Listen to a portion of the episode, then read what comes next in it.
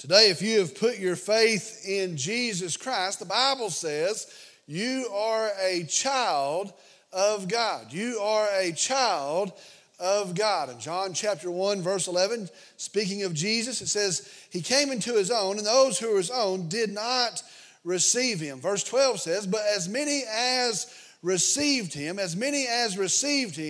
to them he gave the right to become children of God.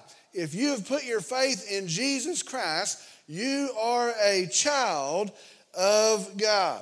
Now, think about that. That is crazy. That is absurd. That is absolutely crazy. The creator God of everything, and look around, the creator God of all things, the powerful, magnificent, marvelous God of the world, of the universe, he calls you and he calls me by faith in Jesus Christ his child. We are his children.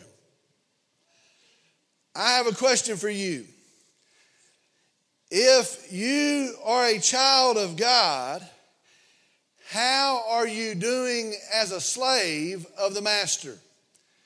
Did you hear that? If you are a child of God by faith in Jesus Christ, if you are a child of God, how are you doing as a slave of the master? You see, our response to our salvation, our response to our unearned sonship or daughtership is to commit and to submit to the service of our master. We are to be his slaves.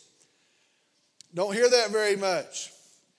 It doesn't fit our consumer-driven view of Christianity today. We do not preach that very much, but friends, that is the biblical model. That is the biblical call. In response to our great salvation, in submission to our Savior as Lord, we are to be his slaves.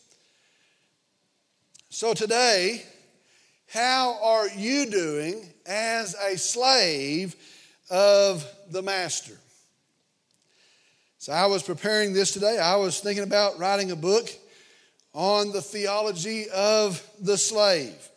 And it would probably sell exactly no copies, but the truth is we are to be slaves. In voluntary sense, we submit ourselves, we give ourselves to the glory of our Lord as his slaves.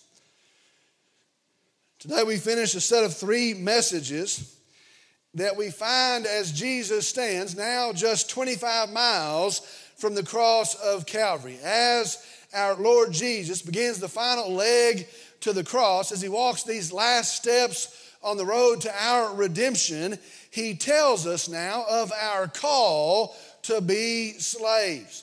Our message today is entitled, Well Done, Good Slave. Well done, good slave. Today we're in Luke chapter 19. We're going to look at verses 11 through 27, a pretty big section of verses. Today, Luke chapter 19, beginning in verse 11, moving all the way to verse 27. I'm going to ask if you'd stand with me in the honor and the reverence of the reading of God's word. Luke chapter 19, beginning here in the 11th verse. While they were listening to these things, Jesus went on to tell a parable, because he was near Jerusalem, and they supposed that the kingdom of God was going to appear immediately. So he said, a nobleman went to a distant country to receive a kingdom for himself and then return. And he called 10 of his slaves and gave them 10 minas and said to them, do business with this until I come back. But his citizens hated him and sent a delegation after him saying, we do not want this man to reign over us. When he returned, after receiving the kingdom, he ordered that these slaves to whom he had given the money be called to him so that he might know what business they had done. The first appeared saying, Master, your mina has made 10 minas more. And he said to him, well done, good slave, because you have been faithful in a very little thing, you are to be in authority over 10 cities. The second came, saying, your mina, master, has made 5 minas. And he said to him also, and you are to be over 5 cities. Another came, saying, Master, here is your mina, which I kept put away in a handkerchief, for I was afraid of you, because you are an exacting man. You take up what you did not lay down and reap what you did not sow. He said to him, by your own words, I will judge you, you worthless slave. Did you know that I am an exacting man, taking up what I did not lay down and reaping what I did not sow? Then why did you not put my money in the bank, and having come, I would have collected it with interest? Then he said to the bystanders, take the mina away from him and give it to the one who has 10 minas. And they said to him, Master, he has 10 minas already. I tell you that to everyone who has, more shall be given. But from the one who does not have, even what he does have shall be taken away. But these enemies of mine, who did not want me to reign over them, bring them here and slay them in my presence. Let's go to the Lord in prayer. Dear Heavenly Father, we come today, we're thankful for the truth of your word, thankful for the truth of the gospel of Jesus Christ. I'm thankful for our Savior revealed to us through your word. I pray today as we would study that we would hear from you, that it would be truly a supernatural event, that it wouldn't be the lecture of a man, the words of a man, but it would be the words of God, again, living and active, again, giving voice today into our hearts. I pray that you would speak. I pray that you would lead, that you would direct, that you would convict.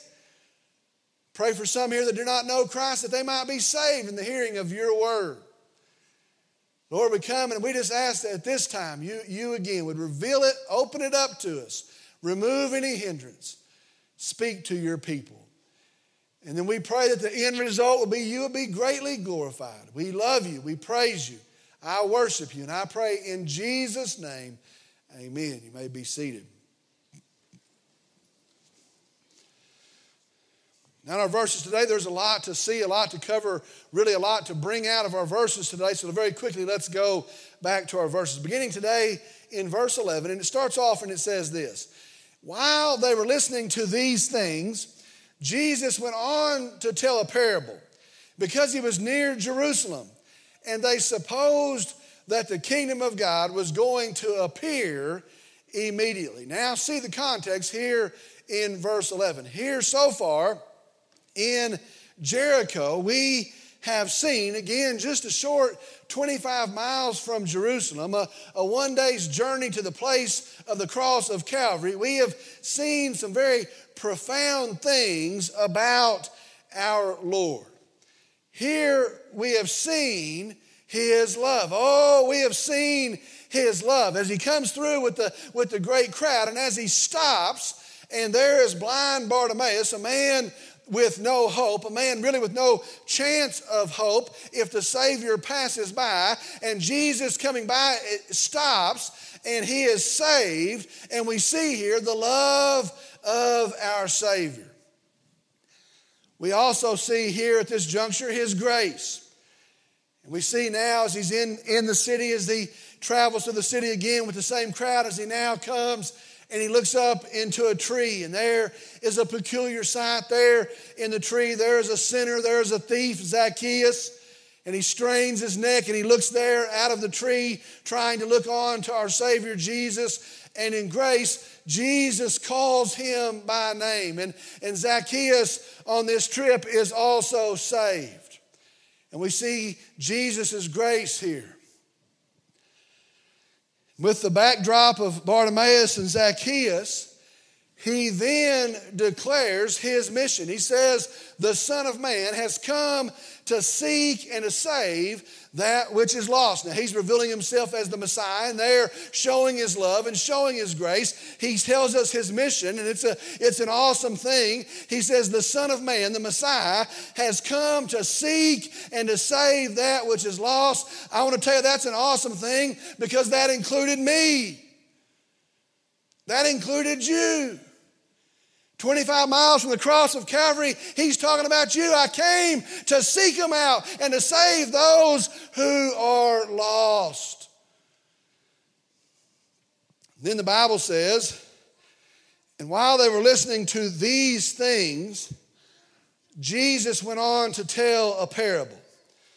While they were listening to these things, Jesus went on to tell a parable. Now, what are these things that they're listening to? Now, these things included Jesus' declaration that he is the Messiah. And that's what he's saying, the Son of Man. I am the Christ, I am the Messiah, and that I have come to seek and to save that which is lost. And so some of these things that they were hearing, it was this declaration of Christ. I am the Messiah. I've come to seek out and to save that which is lost. Also, these things included here, Zacchaeus' declaration that he was giving away half of his wealth and that he was paying back all that he stole. Now get this, it ties in, it's a big deal.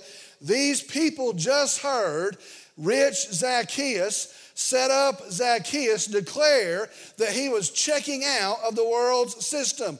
And that's really what he did here. After he put his faith in Jesus Christ, he just made the declaration that he's going to give away half of his wealth. And after he gives away half of his wealth, he's going to pay back those that he's defrauded. He says fourfold. Understand what he's doing here. He's going to break himself. He's not going to have any money left. But more than that, those Romans who liked his unscrupulous collection methods, they're going to be done with him. They're going to have no use for him. He's given up his position. Be sure here, Zacchaeus got saved, and then he declares he's checking out of the world system. He declares it. Good job, Zacchaeus. And hearing those things, Jesus then tells a parable.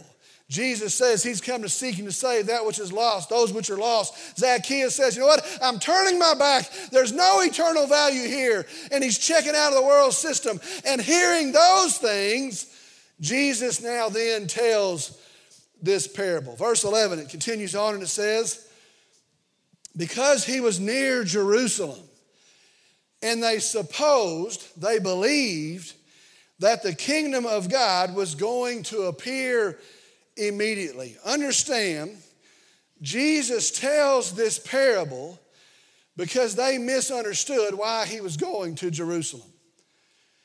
Jesus tells this parable because they misunderstood what was going to happen once he got to Jerusalem. You see, they supposed that he was going these 25 miles, and they supposed that he was doing it to claim an earthly throne. They supposed that when he got there to Jerusalem, to the capital city, he was going to stir up a revolution. They supposed that when he got to Jerusalem that he was going to raise up an army, and he was going to get the horses back, and he was going to get the chariots back, and he's going to put the army back into shape, and there in the capital city, he's going to raise up an army. They supposed that he's going to overthrow Rome, and finally, once and for all, he's going to put Israel back on top. But they misunderstood what would happen in Jerusalem because they misunderstood it is a different kingdom. And so it's a different perspective because it's a different kingdom. It's a different mission because it's a different kingdom. It wasn't the mission that they expected. It's going to be a different outcome because it's a different kingdom, and they misunderstood.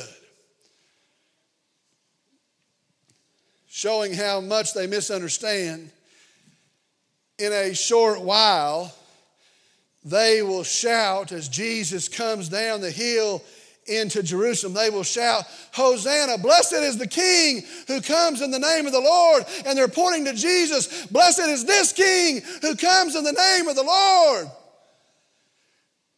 But by the week's end, they're going to crucify that King. They misunderstood what was going to happen in Jerusalem. And so here's the parable, beginning in verse 12. So he said, a nobleman, went to a distant country to receive a kingdom for himself and then return. Listen to that again. And he said, a nobleman went to a distant country to receive a kingdom for himself and then return. Verse 12 is a very loaded verse. Verse 12 is a very heavy verse. It says, there is a nobleman. It literally translates, a man of noble birth. There is a nobleman, a man of noble birth. Now, this is representing Jesus himself. Jesus is talking about himself. There is a nobleman, and then it says, then that nobleman went to a distant country to receive a kingdom for himself. The nobleman went to a distant country to receive a kingdom for himself. Now, this trip, this journey is talking about the earthly ministry and the earthly mission of Jesus Christ.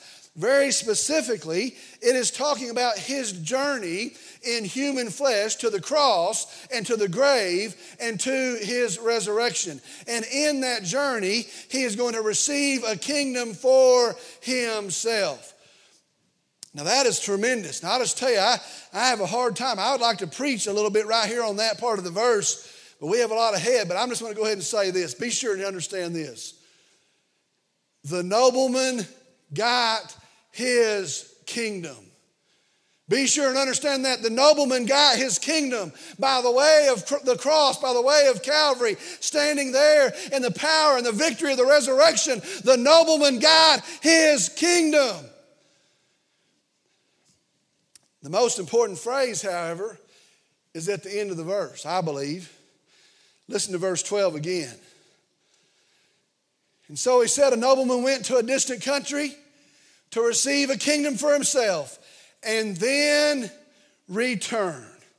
And then return. Stay with me. He is talking about here the second coming of Jesus Christ. He is talking about here the fact that Jesus is coming again. Now the trip is finished. He is resurrected from the grave. He's ascended to heaven. But this is talking about the second coming of Jesus Christ. Jesus is saying here, we live in light of the crucified Christ, yes.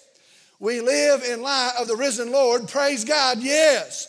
But he's saying here, listen, as Christians, we are to live in light of the coming King. And on the very front of our minds and very quick in our vision is the truth that Jesus Christ is coming again very soon. Listen to me, church. We have to live our lives. We have to order our lives according to the truth that the King is coming.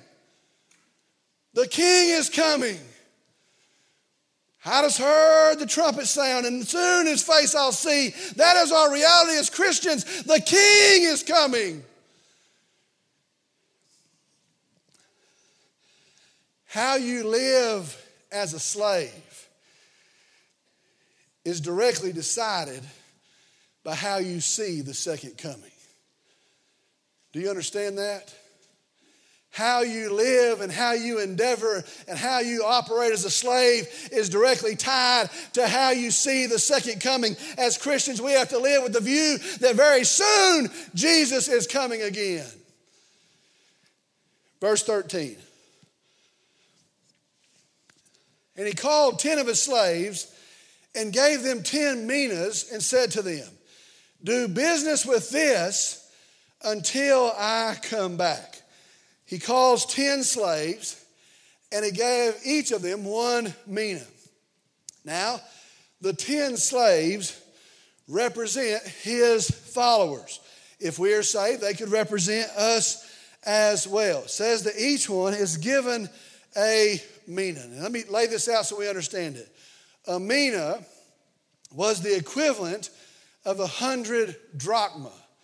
A drachma is the equivalent of one day's wages. And so these 10 slaves, they are called in and he gives them the equivalent of 100 days worth of wages. Very simply, he gives them just about 3 months worth of pay. And so he calls them in, he gives them about 3 months worth of pay. And then he gives them the instructions, do business with this until I come back. Again, reflecting his coming back. Do business with this until I come back. Now, let me just tell you here, in case we have forgotten, the goal of business is to make a gain. The goal of business, the reason that you have a business, is to make a profit. That's the reason that we do business. That's why you would open a business, is that you would make a profit. He says, well, here is 3 months worth of pay. Do business with this until I come again. Now see the picture here. As Christians, now listen, as Christians, we are slaves. As Christians, we are servants. Now what Jesus is unfolding here for us, as servants, it means that we are stewards to the master. It means we have a stewardship to the master. It means that we have a responsibility to the master. It means we have a duty to the master. As Christians, we're slaves. As those servants, we have a stewardship, a responsibility to the master. Now notice something here. The mina here, it's still the master's. This is not a loan. He doesn't show up and say, I'm going to loan you this. It's not some sort of gift. It's not some sort of bonus. You've been a good slave, and so here's a bonus. It is still the master's. It's still his, but they are to use it for business, and they're to be stewards of it. Verse 14. But his citizens hated him and sent a delegation after him, saying, we do not want this man to reign over us. But his citizens hated him and sent a delegation after him, saying, we do not want this man to reign over us. Now, verse 14 is an interesting verse. It's kind of out of context here. It's going to tie in with another verse, and really I believe he puts it in for some of the folks that are listening there. But it says the citizens hate this man. Well, the citizens here, it's representing the Jewish leaders. It's representing the scribes and the Pharisees and the priests. And it says that they hated him. The Greek here for hated, in its lightest sense, means that they disregarded him. In its harshest sense, it means that they detested him, that they loathed him. Now, we're very soon going to know which one that they're speaking of as these same guys, as these citizens lead out in the shouts of, crucify him, crucify him. I found nothing wrong with him. Crucify him. They hate him. They loathe him. These citizens, verse 15. When he returned, after receiving the kingdom, he ordered that these slaves to whom he had given the money be called to him so that he might know what business they had done. Now, verse 15 is about a testing of the slaves. It is a reckoning with the slaves. You see, they were given a mission. They held a duty. They were placed as stewards. And now there is a reckoning. There is a testing of the slaves. Now, friends, believers, listen to me. I don't think we hear this very much. I think we talk about salvation and we end at salvation. But as believers, as Christians, we are accountable and we are responsible, and we will give an answer. That's what the Bible says. Romans chapter 14, 2 Corinthians chapter 5 says, at the judgment seat we will answer. Each of us will give an account of himself before God. Listen, there is a testing of the slaves. That's what verse 15, there's a testing of the slaves. Verse 16. The first appears saying, Master, your mina has made 10 minas more. Great return. 3 months' wages, he's taken it, this person's taken it, and they've now multiplied it, and there's now 30 months' worth of wages. They took 3 months of pay, and they've turned it into just short of 3 years' worth of pay. A great return. Verse 17. And he said to him, well done, good slave, because you've been faithful in a very little thing, you are to be in authority over 10 cities. Verse 18, the second came saying, your mina, master, has made 5 minas. Verse 19, and he said to him also, and you are to be over 5 cities.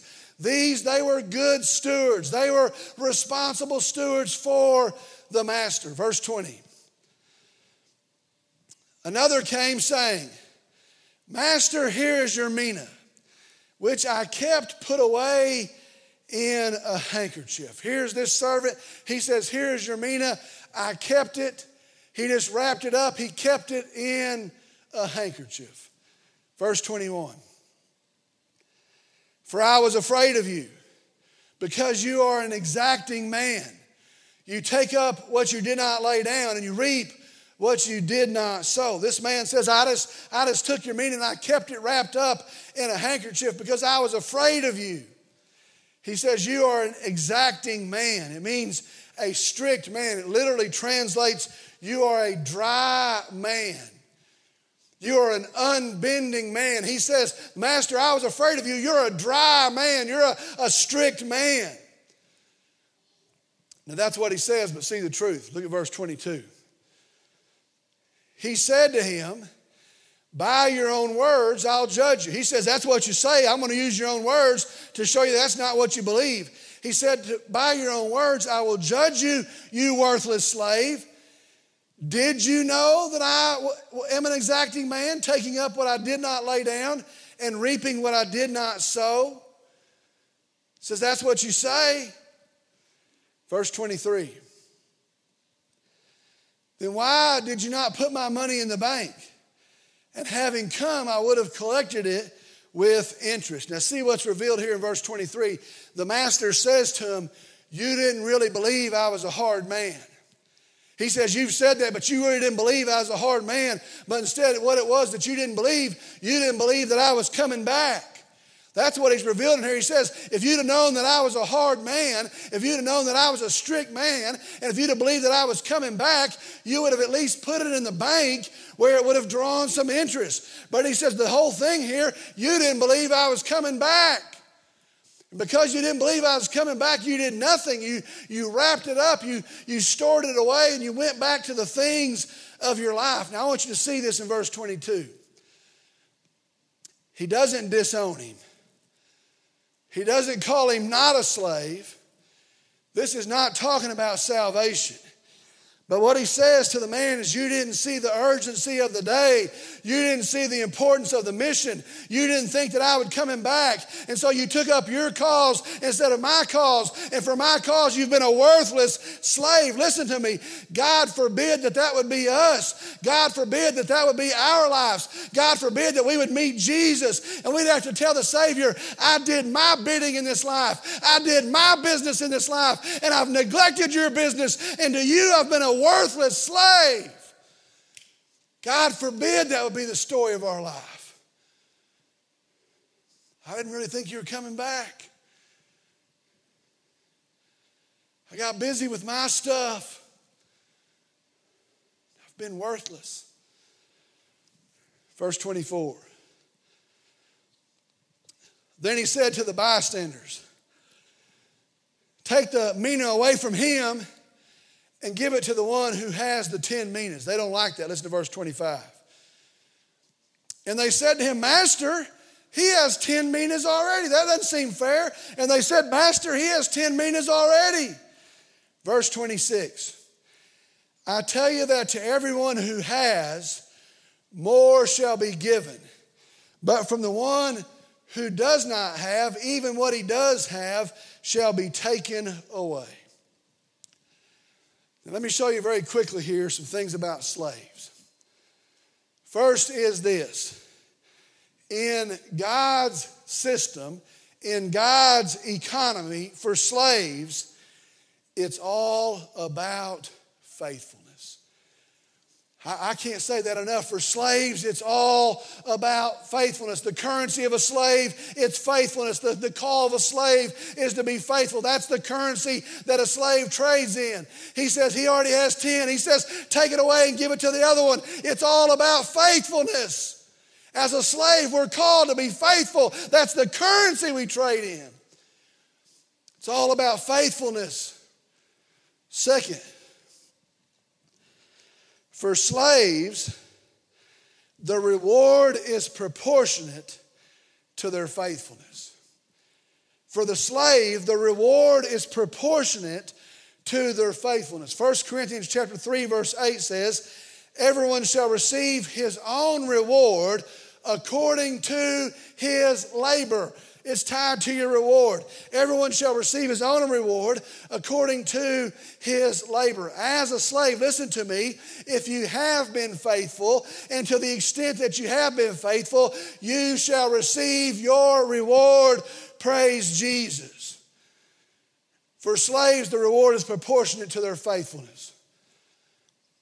Third, this is very awesome.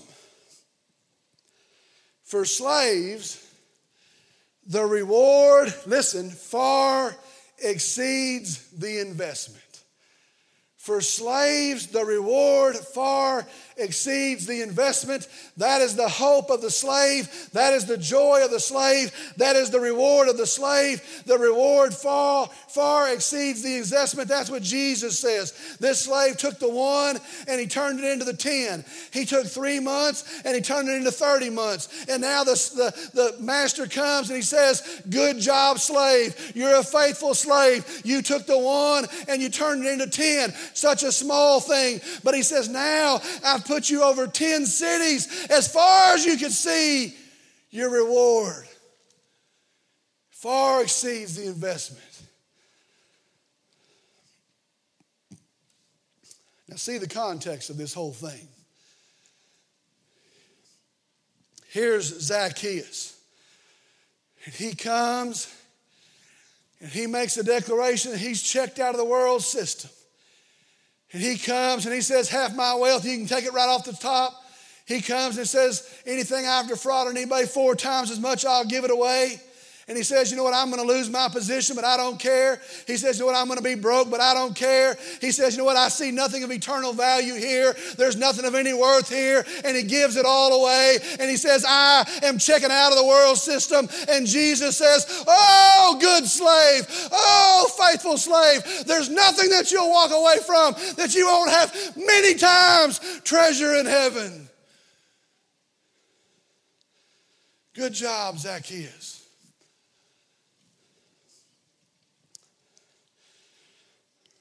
One last set of people. And it's the citizens who hated him. He addresses them in this parable as well. He closes it out, verse 27. But these, listen to this, enemies of mine. Jesus. But these enemies of mine who did not want me to reign over them, bring them here and slay them in my presence. Here, 25 miles from the cross of Calvary, here in Jericho, we see his love for the hopeless. We see his grace for sinners. It's extended to all, even to the unlikeliest of sinners. He shows them grace. But here, 25 miles from the cross, we see his judgment. And he's not so unfair that he doesn't tell them there's a judgment that's coming for those who rejected him. And he lays it out here, 20 miles from the cross. There is a judgment for those who reject me. He lays it out.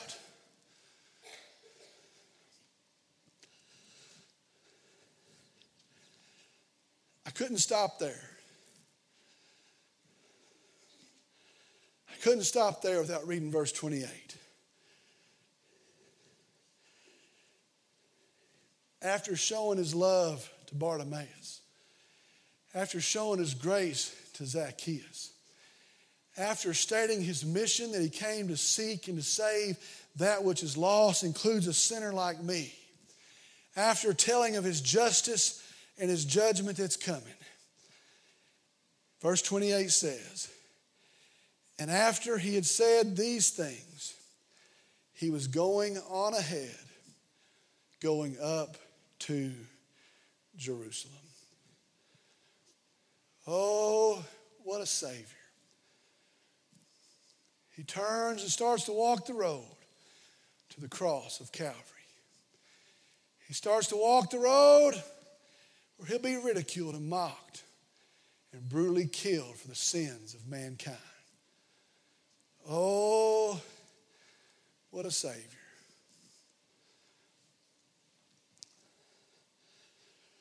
Friends, I have resolved that one day I'm going to meet Jesus. That's the biblical truth of it. That's what Jesus says. I'm going to tell you, one day I'm going to meet Jesus. One day I'm going to meet Jesus. One day I don't even know what that's going to look like. I can't even imagine it. One day I'm going to look him in the face. One day I'm going to see Jesus, my Savior. One day I'm going to see Jesus, the Lamb of God, Jesus, the one that stops here in Jericho and shows his love to blind Bartimaeus, Jesus, the one that in grace saves Zacchaeus, Jesus, the one in steadfast resolution for the joy set before him, sets his path and he walks to Jerusalem, Jesus who's accused falsely, Jesus who's abandoned, Jesus who's stretched out and he's nailed to the cross and his blood runs out and it should have been my blood and they kill him on the cross, Jesus who they take down and they put him in a tomb, Jesus who 3 days later walks out of that tomb and he's risen and he's ascended now to heaven. One day I'm going to see Jesus. And I'm resolved, I don't know what all I could do. I don't know what I'll do, but I'll tell you, I think the greatest thing that I could ever give to him, the greatest act of thankfulness that I could ever express to him, the greatest worship that I could ever offer to him, the greatest show of my love to him, the greatest response to the blood that he shed that should have been my blood, to the death that he died that should have been my death, to the shame that I heaped on top of him, to the sin that he had to save me from in his grace. The greatest tribute that I could ever give to my King is that when he sees me, he can say, "This is a slave." God, give us the resolve. God, help us to endure that we could be called slave. And after he said these things, he was going on ahead, going up to Jerusalem. Let's pray.